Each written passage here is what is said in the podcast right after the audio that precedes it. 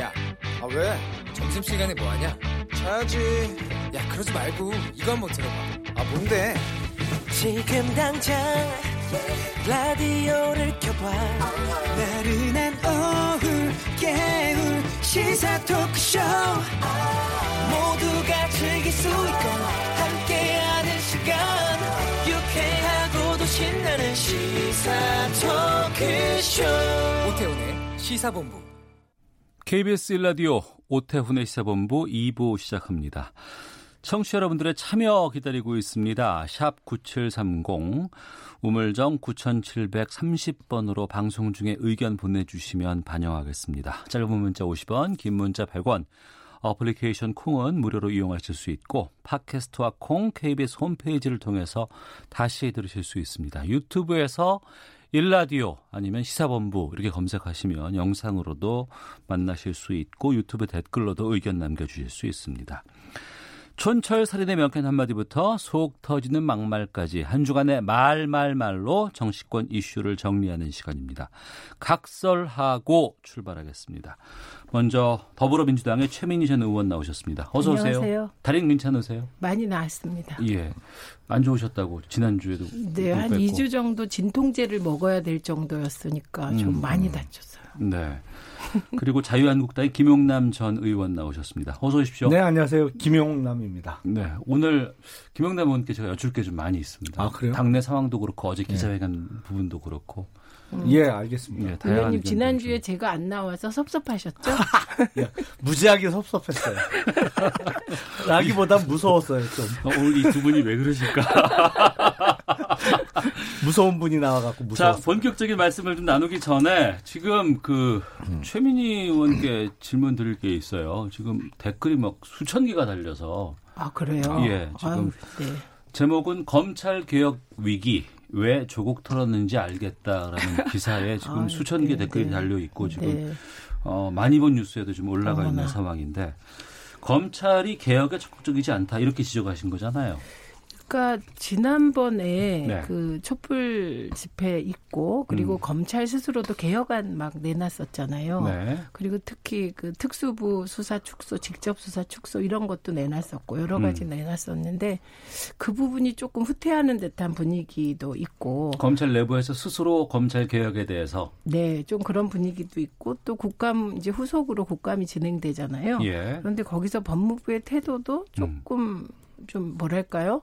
단호하지 않아 보이고 그리고 검찰 개혁 위에서 예. 올린 여러 가지 안이 있는데 그 안들에 대해서도 법무부에서조차 수렴이 잘 안 되는 분위기가 있는 거 있는 것 같았습니다. 그리고 어 윤석열 총장께서는 국감에 나와서 어, 예를 들면 수사는 좀 다양한 단위에서 하는 게 좋다. 뭐 음. 그런 말씀도 하시고 그래서 수사권 조정에 대해서 좀 적극적인 느낌 그런 게 있었는데 그 부분에 대해서도 대검이 음.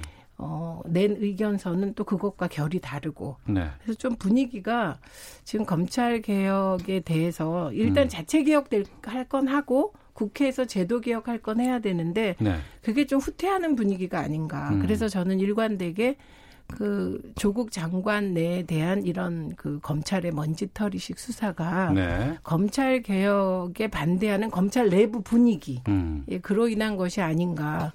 어, 라는 문제 의식을 한 번 더 제가 글로 쓴 건데 네. 저는 이렇게 그 댓글이 많이 달린 거 모르고 나왔습니다. 어, 이런 검찰 내부의 분위기에 대해서 검찰 출신이자 검찰 쪽에서 많이 지금 영향을 어, 미치고 있다고 최민지 의원께서는 그동안 말씀하셨는데 김영남 의원은 어떻게 보세요? 아니 조국 그전 장관 수사 관련해서 먼지털이식 수사를 자꾸 말씀하시는데 세상에 그렇게 큰 먼지가 어디 있는지 좀 아, 어, 궁금하고요. 저 예. 큰 먼지는 히트 상품이에요.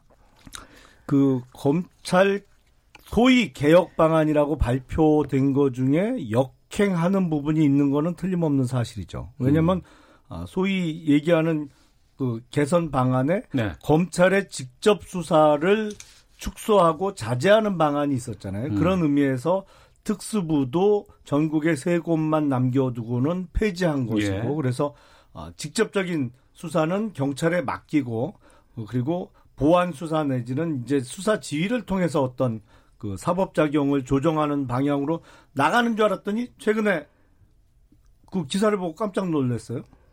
그러니까 세월호 진상 조사와 관련해서 검찰에서 특수단을 만들었어요. 예, 예.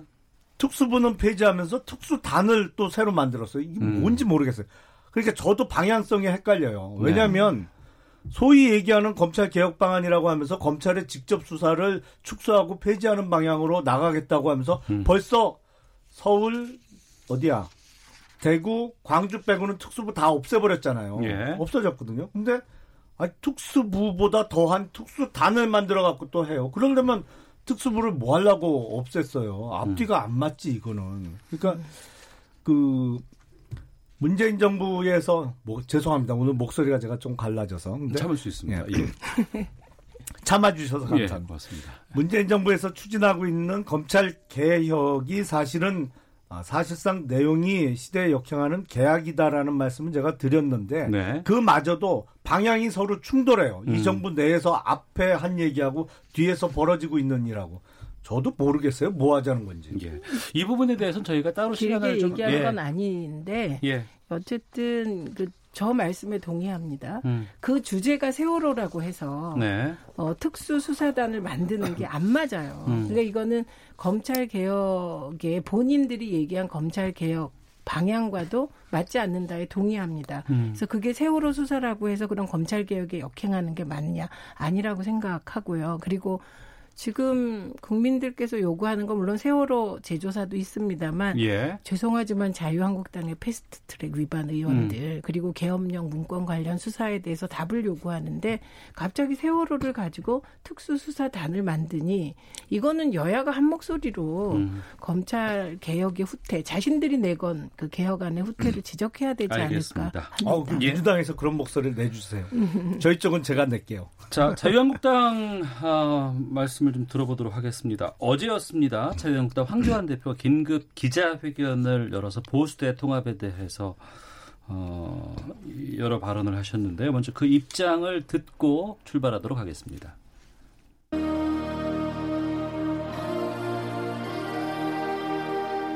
그래서 오늘 저는 자유민주주의와 시장 경제의 헌법 가치를 받드는 모든 분들과의 정치적 통합을 본격적으로 추진할 것을 선언드립니다.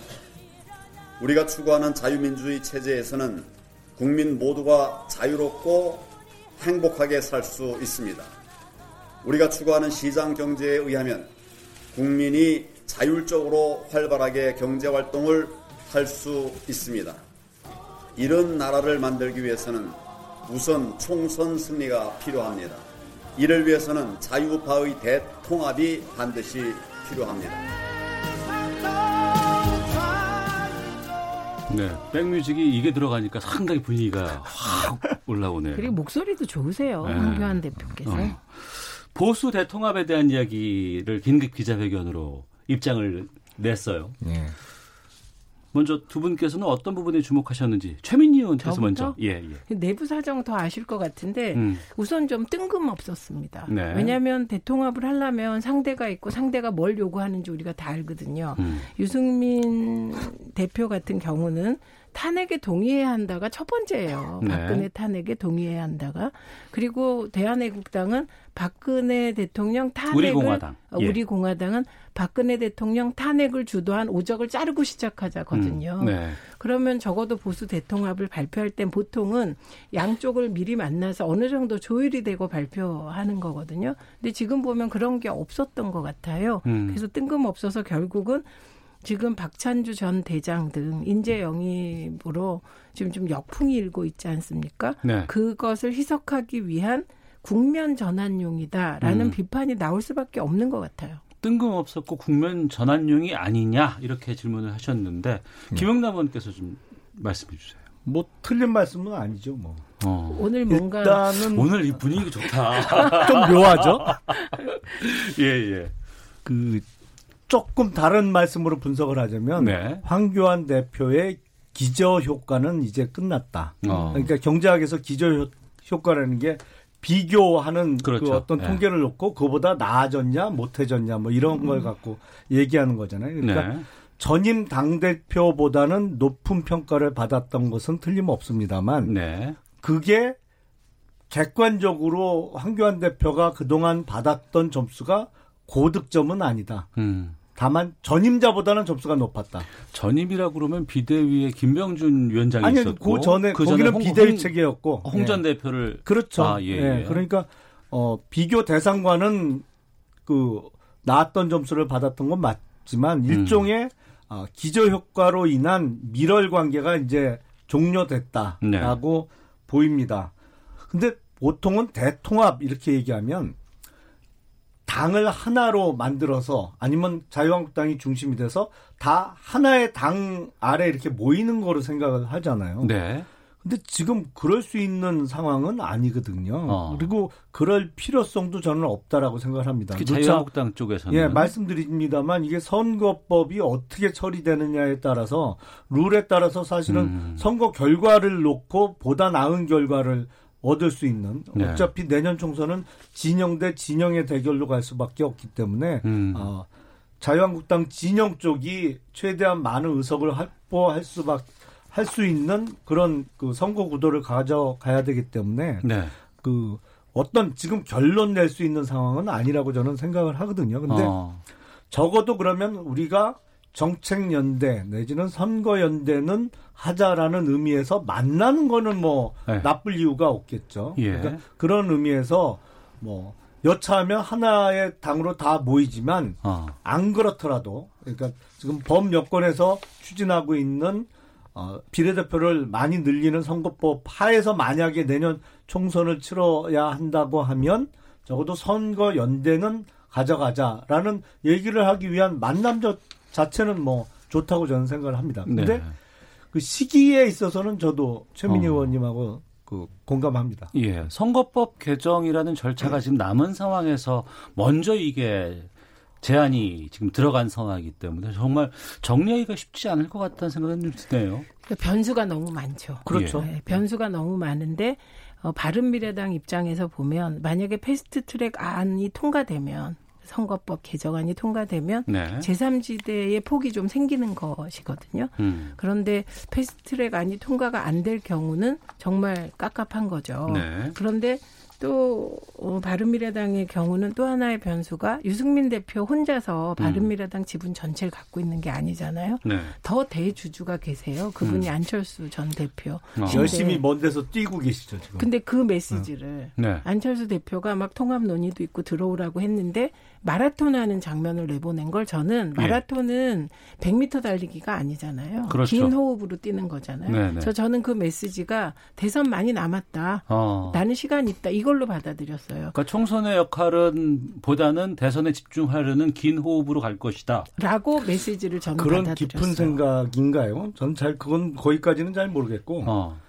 왜 영화 포레스트 검프 보면 예, 계속 예. 뛰잖아요. 그렇죠. 뛰다가 뭐가 되죠. 그 네. 계속 뛰다 보니까 네. 좋은 일이 예, 생기잖아요. 예, 예. 뒤에 지지자가 붙죠. 어 그냥 그런 의미에서 계속 뛰고 계신 거 아닌가? 예, 뭐 어떤 예. 전략이나 이런 거보다는 그냥 음. 일단은 뛰고 보자 이, 이 정도 상황 아닌가 싶은데. 그게 뛰는데 예. 뭐 여러 가지 있잖아요. 뛰는 건데 마라톤을 딱 지정해서 나왔을 때 저는 받은 메시지가 네. 긴 호흡으로 간다 이렇게 어. 받아들여서 약간 바른미래당 내부가 지금 조금 정돈이 돼야 되겠죠. 그러면 그 황교안 대표의 보수 대통합 제안에 대해서 지금 오늘 오전에 그 자유한국당 내 초선 의원들은 환영의 뜻을 밝혔고 뭐 이 성명서를 잠시 후 2시에 낸다고 하는데 당내에선 좀 이런 움직임들이 있었는지 아니면은 반응은 어떤지도 궁금하거든요. 그러니까 만나는 게 나쁠 일은 없어요. 사실은 예. 만나서 얘기를 해야죠. 만나는 뭐, 건 결정 내는 건 아니기 때문에. 그렇죠. 그리고 예. 뭐 당대당 통합이 됐던 아니면 뭐 흡수 통합이 됐던 적어도 선거 연대를 해야 되는 거는 분명하니까 만나서 네. 얘기를 하는 게 나쁠 수는 없는데 지금까지는 제가 그 당내에서는 어느 정도의 임계점에 다다른 것 같아요. 음. 이제는 어, 전임자와의 비교 우위를 떠나서 어떤 본인의 결과물을 내놔야 될 때가 왔거든요. 네. 근데 문제는 어떤 결과물을 생산하기 위한 어떤 기반이 안 보인다는 게 가장 큰 문제죠. 어. 뭐 총선 기획단의 출범도 별 감동이 없었고 예. 그리고 구성 면면으로 볼 때 과연 여기서 어, 기발한 아이디어는 아니더라도 어. 적절한 전략이 나오겠느냐에 예. 대해서 당내 의문을 갖는 사람도 많은 것이고 어. 아 왜냐하면 한국당 내부에서도 영남권 의원하고 수도권 의원하고 또 생각이? 완전히 틀려요. 예. 아니 일단 악수할 때 허리가 굽혀지는 각도가 틀린데요. 어.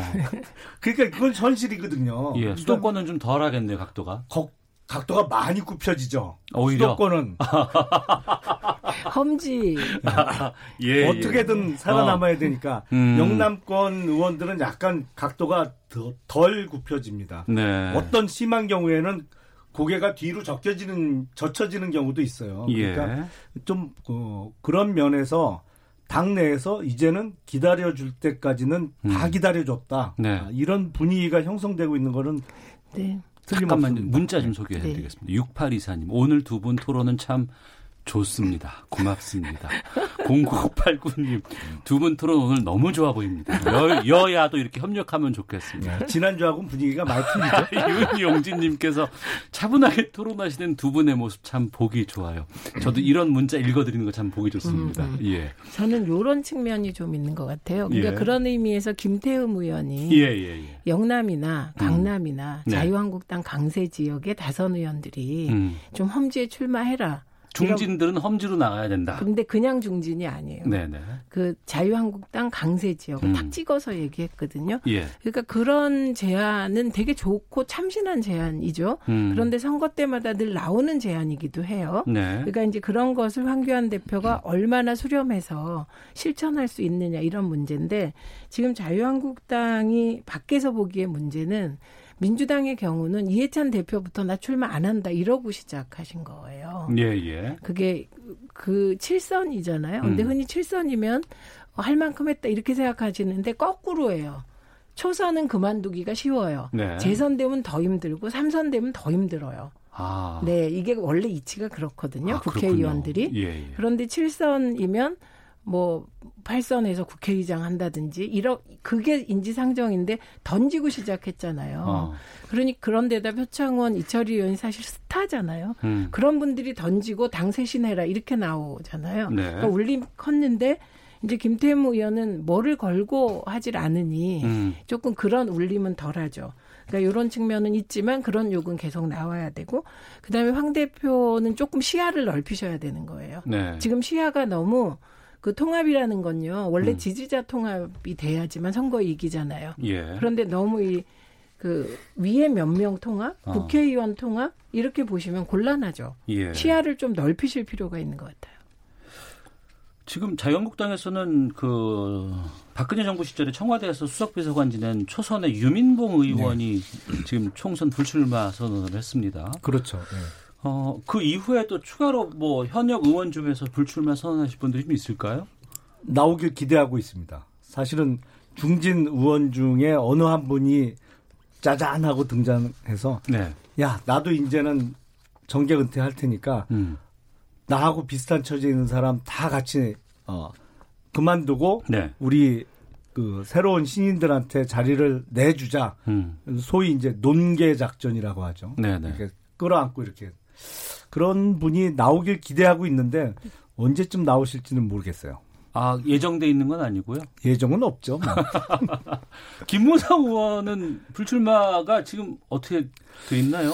그 불출마 선언은 진작에 했죠. 예. 근데 지금 어 어떤 이게 루머인지 아니면 또 이 변방을 통해서 이렇게 그 소위 뭐 좀 나쁜 표현입니다만 작업인지는 모르겠는데 음. 어, 서울 모 지역구에 출마설이 나와요. 네네. 그래서 이게 본인의 진심이냐 음. 아니면 그냥 만들어진 본인의 의사와는 상관없이 만들어진 말이냐 네. 아 확인은 안 되죠 본인만 음. 알죠 그건 네. 근데 모르겠습니다 어.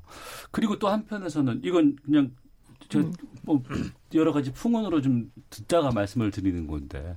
그 앞서서도 이제 황교안 대표의 리더십에 대해서 당내에서의 여러 가지 좀 어려움들을 토로하시는 분들이 있다고 하셨는데 그렇기 때문에라도 뭐 새로운 그 전에 그 어, 보수 쪽에서의 나름대로의 역할을 했던 뭐 좀 스타급들이 있지 않습니까? 그분들과의 무슨 뭐 연대라든가 아니면은 같이 뭐 비상대책 회의라든가 이런 쪽으로 총선을 준비해야 되지 않겠느냐라는 지금 여러 가지 의견들도 좀 나오고 있거든요. 스타가 누가 있죠? 근데 글쎄요, 뭐 보면은 뭐 오세훈 전 의원이라든가 그러니까 아니면 또그 김무성 전 대표도 그렇고 뭐 이런 분들과 함께 그 비상대책위를 꾸려야 되는 것이 아니냐.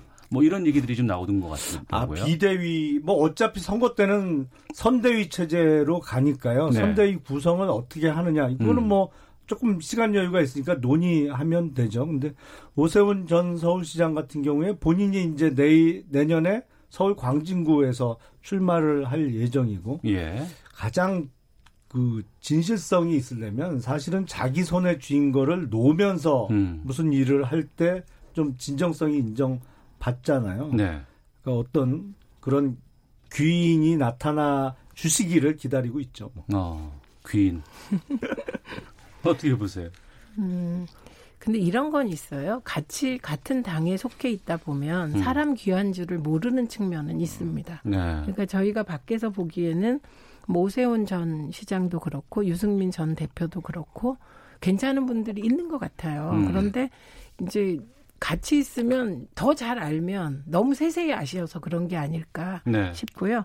그 다음에 그러니까 민주당이 이번엔 확실히 그 포석을 잘 두고 있는 거죠. 예를 들면 권역별 선대위원장 한다는 거 아닙니까? 그래서 음. 대구는 김부겸 의원이 하고 부산은 김영춘 의원을 그런 식으로 이렇게 잘 이렇게 짜가고 있잖아요. 네. 어, 그리고 아마 또 중진 현역 의원들 비롯해서 한 10명쯤이 지금 불출마 선언할 거다. 이런 얘기가 나오고 있지 않습니까? 음. 그러니까 그 쇄신하고 그다음에 총선 기획당 구성하고 그다음에 의원들이 물러나주고 희생하는 모습을 보이는 요 초반부에 있어서는 아무래도 민주당이 조금 잘 짜고 있습니다. 근데 중요한 건 늘 긴장해야 되는 게 이 계획 짠다고 그렇게 되는 게 아니거든요. 아직 총선은 내년 4월이니까. 그렇죠. 예, 예. 그래서 약간 황교안 대표의 경우는 이제 결국은 경쟁이 두 군데서 되잖아요. 어. 현역 의원을 몇 프로 물갈이 하느냐. 요게 예. 하나 있고 어 다른 하나는 인재 영입에서 결판이 나잖아요. 그런데 이제 인재 영입이 초기부터 삐걱거리는 건 저희가 보기에는 약간 신앙과 음. 그다음에 이념과 요런 틀에 갇혀 있는 게 아닌가 하는 우려를 합니다. 알겠습니다. 큰일 났네. 민주당 중진이 10명이 출마 포기한다 그러면 한국당은 한 20명은 해야 될 텐데 이거 20명 채우려면 바쁘겠는데요. 아니면 네. 이렇게 자르는 방법도 있습니다. 아, 사실은 제가 그분 말씀을 잘라드리겠습니다. 박설하고 헤드라인 뉴스 듣고 계속해서 이어가도록 하겠습니다. 충북 진천에서 한 남성이 문중 제사를 지내던 사람들에게 인화물질을 뿌리고 불을 내 다수의 사상자가 발생했습니다. 이 불로 한 명이 숨졌고 11명이 크고 작은 부상을 입어 소방 헬기 등을 통해 인근 병원으로 분산 이송됐습니다. 인화 물질을 뿌린 남성은 방화 뒤 독극물을 마셨고 현재 병원 치료를 받고 있습니다. 더불어민주당 이인영 원내대표는 황교안 자유한국당 대표가 보수 통합을 제안한 데 대해 일방통행식 뚱딴지 제안이라고 비판했습니다.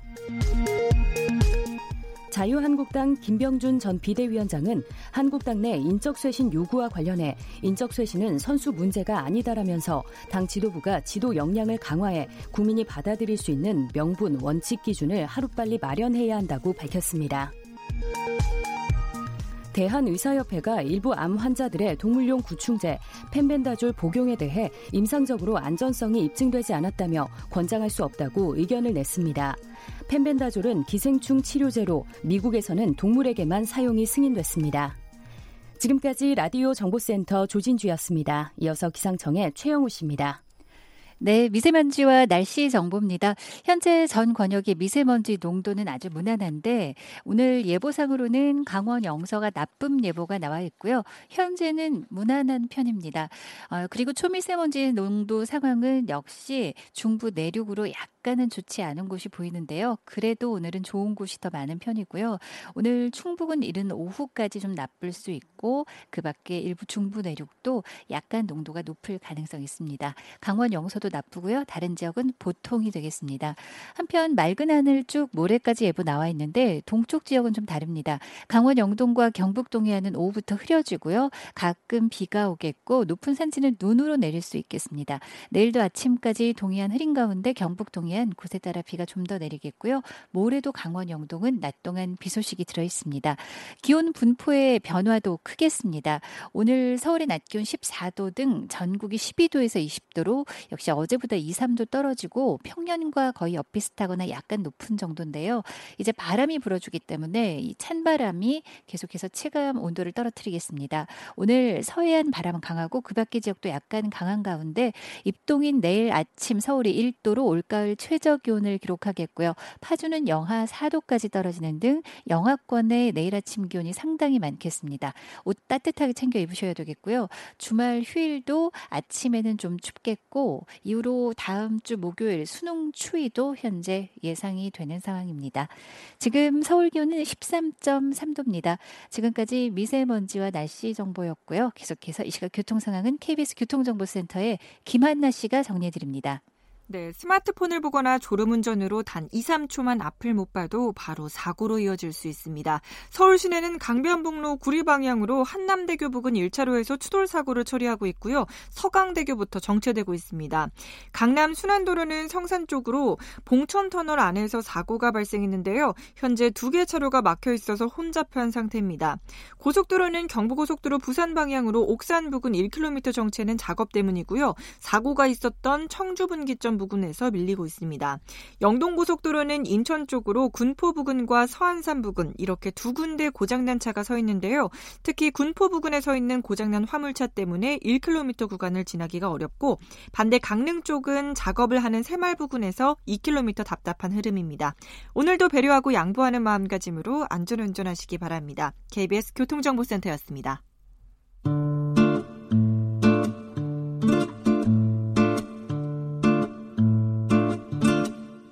오태훈의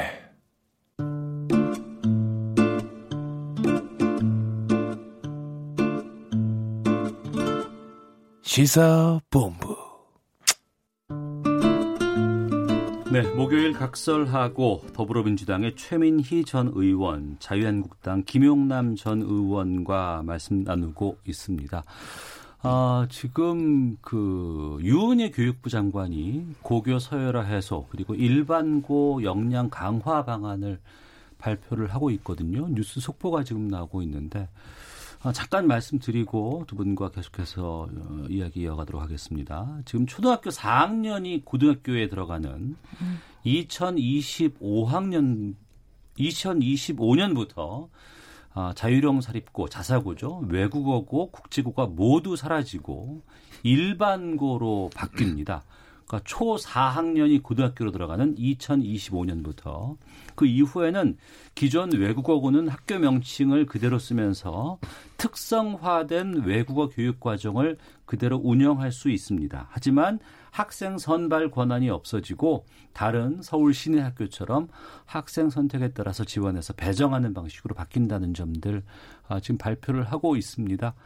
아, 저희가 이 내용들은 어, 저희가 뭐 다음에 따로 좀 시간을 좀 들여서 계속해서 좀 말씀 나누겠고요. 어, 주어진 저희가 그 아, 녹음물이 있죠. 듣고 계속해서 두 분과 함께 말씀. 교육 문제는 한 마디 안 해요? 아, 한 마디씩 하실까요? 이, 예. 먼저 김영남 의원님. 일단 이 정부의 핵심 실세들인 586들의 자녀들이 이제 고등학교는 다 졸업했죠. 네. 특목고도 나오고 자사고도 나오고 음. 다 대학은 들어갈 나이가 됐죠. 지금 50대 중후반들이니까. 네. 보기에 따라서는 전형적인 사다리 걷어차기로 보일 가능성이 매우 높습니다. 자기는 음. 사다리 타고 올라간 다음에 다음에는 그 자기 다음 세대는 못 올라가게 사다리 걷어차 갖고 혼자만 올라가 있는 형국이 될 가능성이 있고 뭐 네. 그거는 아 중요한 얘기는 아닙니다만 사실은 교육의 다양성이라는 측면에서 일괄적으로 이렇게 국가가 나서서 어 일반고로 전환하는 게 과연 옳으냐 그리고 공교육이 과연 그때까지는 정상화될 자신이 있으면서 이런 정책을 발표하는 거냐라는 음. 의문이 들고요. 그리고 수월성 교육을 이렇게 쉽게 포기하는 나라가 있을까요? 음. 저는 너무 졸속 정책 같은데. 졸속 정책이다라고 네. 의견 주셨고요. 최민희 의원께서는요. 그 우선 사다리가 이미 없습니다. 음. 대한민국에는 교육을 통해서 신분 상승이 되는 그런 사다리가 없어진 상황이라 그 586의 자녀들이 그럼 끝났게요 나라가. 특목고, 음. 자사고 뭐 이렇게 그 나왔는지를 잘 모르겠어요. 저도 아닌데. 네. 네. 그래서 그거는 조금 의원님이 그냥 반대한다 이렇게 받아들이면 될 것 같고 그다음에 이제 수월성 교육의 폐해가 너무 크기 때문에 네. 그에 대한 문제 제기가 많고 어, 그래서 그 시작이 어딘가 봤더니 특목고 자사고로부터 시작됐다는 음. 문제 인식이 많았고 그리고 애초에 특목고 자사고에 대한 반대가 굉장히 높았습니다. 예, 그래서 어 한번 그 좀 다시 고등학교 전체를 상향시키는 쪽으로 가보자라고 생각하는 것 같은데 네. 저는 교육 문제에 관한 한은 이렇게 한마디로 얘기하긴 어렵지 않나 싶습니다. 예, 준비된 인서트 듣고 말씀 나누겠습니다. 그날 정의용 실장과 나경원 의원의 원내대표와의 그 발언 속에서 된 얘기에 불쑥이가 끼어든 건 100번째가 잘못된 겁니다. 그거에 대한 책임을 뭐 지라면 저는 얼마든지 져야 될 위치입니다. 그런데 되돌아 그날 하루 종일 다시 한번 영상을 돌려보고 내보십시오. 그냥 마이크 앞에 불러서서 지리해 놓고 안 듣거나 7분 질의해 놓고 답변하라 해놓고 답변 기회도 안 주거나 또 답변을 했는데 어거지다 이래, 이런다거나. 도대체 이 회의 진행에 대해서 저는 한 번쯤 국회가 생각해 줬으면 여야가 아닙니다 이것은. 지난주 금요일 국회 운영위 국감에서 어, 소동이 있었고 그 이후에 국회를 찾았다가 자유한국당 보이콧으로 허탕치게 된 강기정 정무수석의 발언 듣고 왔습니다. 100번 잘못했다. 그럼에도 좀 약간의 감정이 좀 이렇게 느껴지기도 하고요. 어떻게 들으셨는지 이건 김영남 의원께서 먼저 말씀해 주셔야 될 것 같습니다. 이건 사과가 아니죠. 사과 사과한 게 아니죠. 음. 100번 잘못했습니다. 거기서 끝났으면 사과로 들을 수 있겠지만 그 방점은 그 뒤에 찍혀 있는 거잖아요. 네. 근데 아니 니들이 잘못하니까 내가 그랬지. 내가 괜히 그랬냐 음. 이런 투인데 네. 그 지난 금요일 날 국회 운영위에서 있었던 청와대 상대로 한 국감 장면을 보면 지금 청와대 구성원들이 얼마나 국회와 국민을 무시하고 어, 업무를 태만히 하고 있는지 단적으로 드러납니다. 그날 이호승 경제수석은 내년도 예산 기준 경제 성장률 전망치도 모르고 대답을 못했죠. 얼버무리고. 네. 그리고는 급기야 정의용 안보실장 답변 과정에선 강기정 정무수석이 그것도 음. 딴 사람도 아니고 정무수석이 뭐 확 내질렀어요. 아니 경제수석이 경제성장률 전망치를 모르고 있는 것도 황당한데 적어도 평소엔 몰랐더라도 국감장 나올 때는 준비를 하고 나왔어야죠. 국감 준비를 하나도 안 하고 그냥 덜렁덜렁 몸만 들 나온 거잖아요. 그것도 이해할 수 없는 상황인데 급기야 강기정 정무수석은 아니 청와대 참모가 국회 운영위를 상대로 혼을 내요?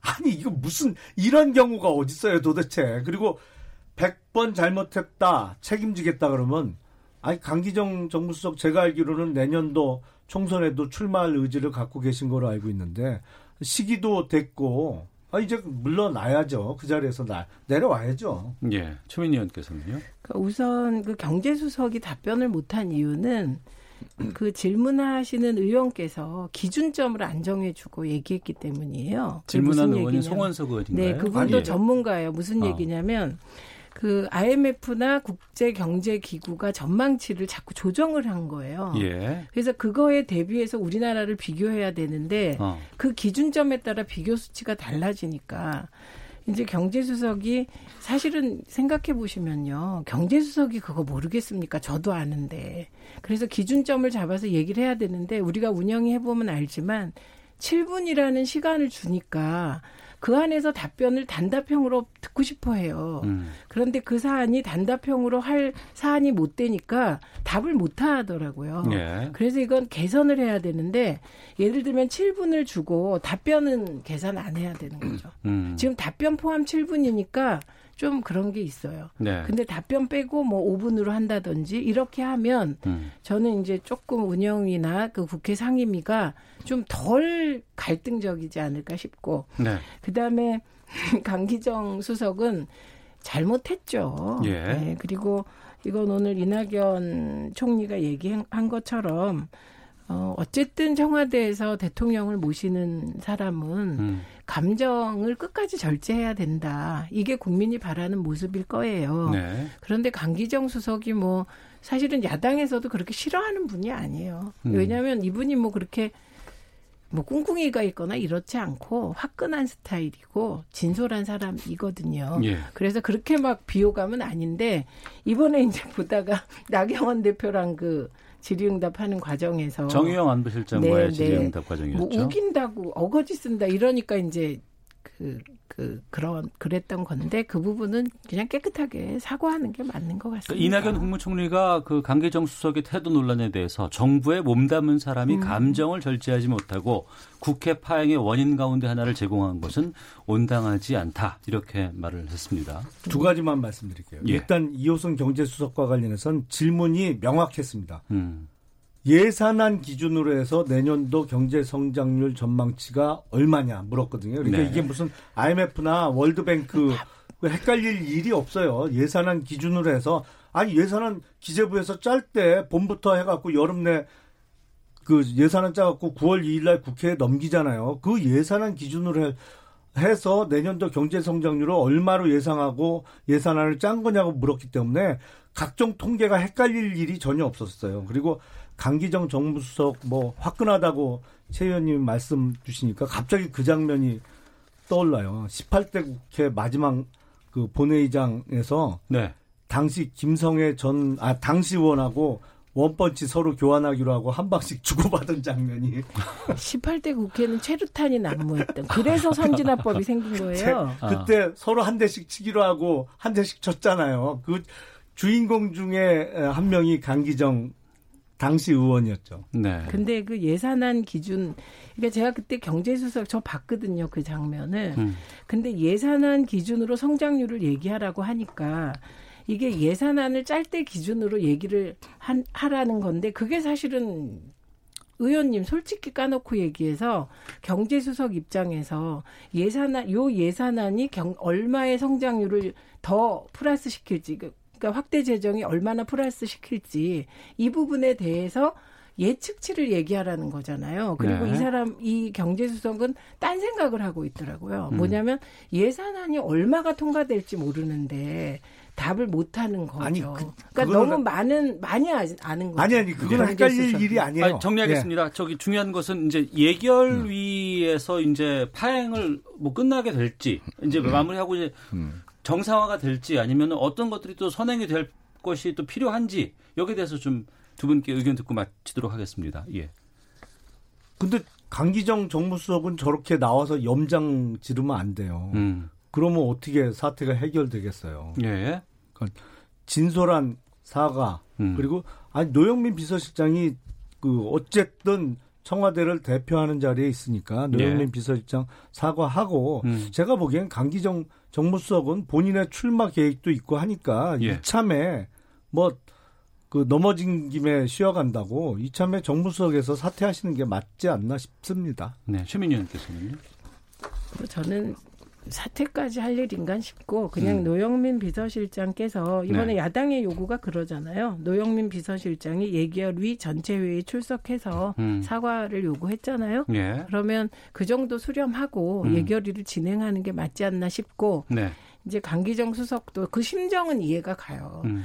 저는 이제 국감도 받아봤고 제가 의원으로서 질의도 해봤지만 의원으로서 질의할 때 정말 상큼합니다. 근데 그 방송위원회 있을 때 정말 국감이 괴롭거든요. 음. 그런데 그리고 사실 나 대표의 발언이 좀 세긴 했죠. 그러니까 심정은 이해하나 네.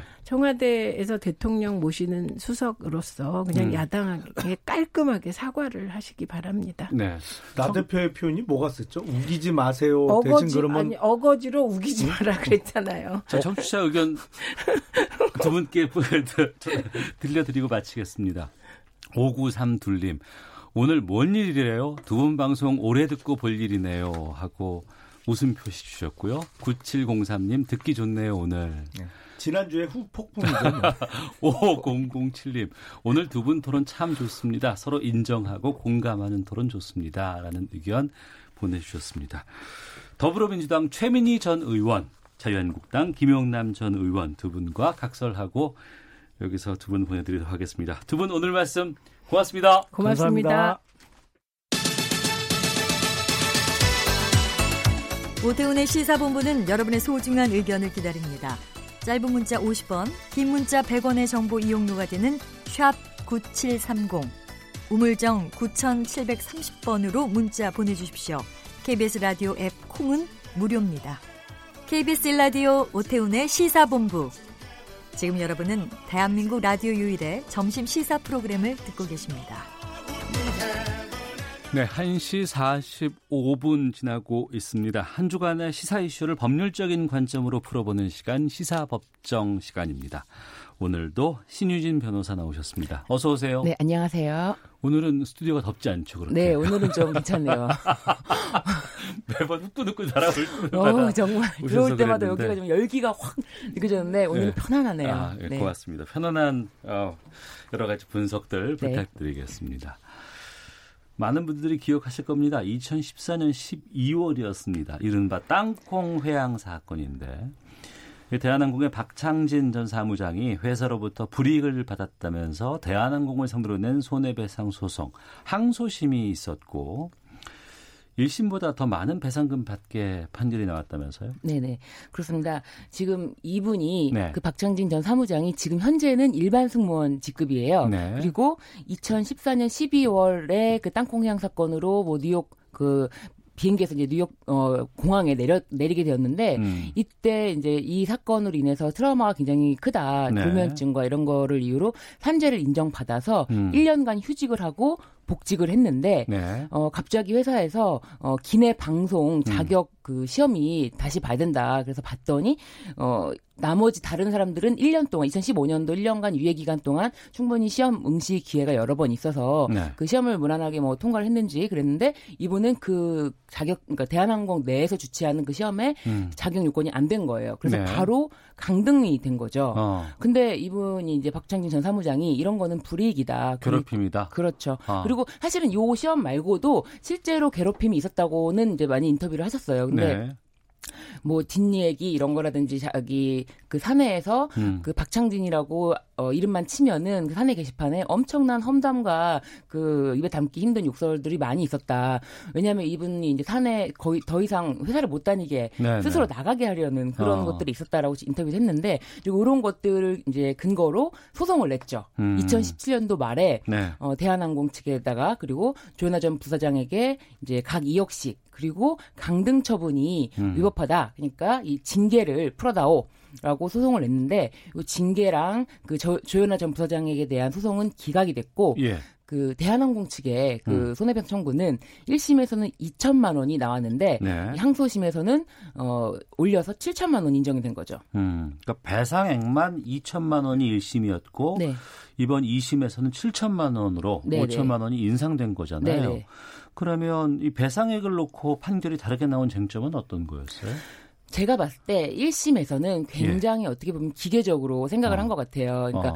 우리나라 위자료라는 것은 굉장히 어, 상식적으로 생각했을 때 엄청난 괴롭힘을 당했을 때 정도에 한 3천만 원 정도가 나와요. 엄청난 괴롭힘을 다해도 당해도 네, 네. 위자료를 3천만 원이 보통 그렇게 나와요. 그러니까 제가 어. 이제 이혼 사건 같은 경우 많이 보다 보면은 네. 와막 10년 동안 진짜 어마어마하게 막 여러 차례 뭐 폭행당 맞고 막 이렇게 살아도 한 3천만 원 정도가 인정된다라고 생각을 해서 많은 분들이 알고 계실 거예요. 뭐 3천만 원 정도가 이제 인정된다더라. 어. 위자료는 최고액이 음. 우리나라는 그런데 어 그럼 7천만 원 인정된 거면 큰 거 아니야라고 생각할 수가 있는데 네. 그렇지가 않아요. 음.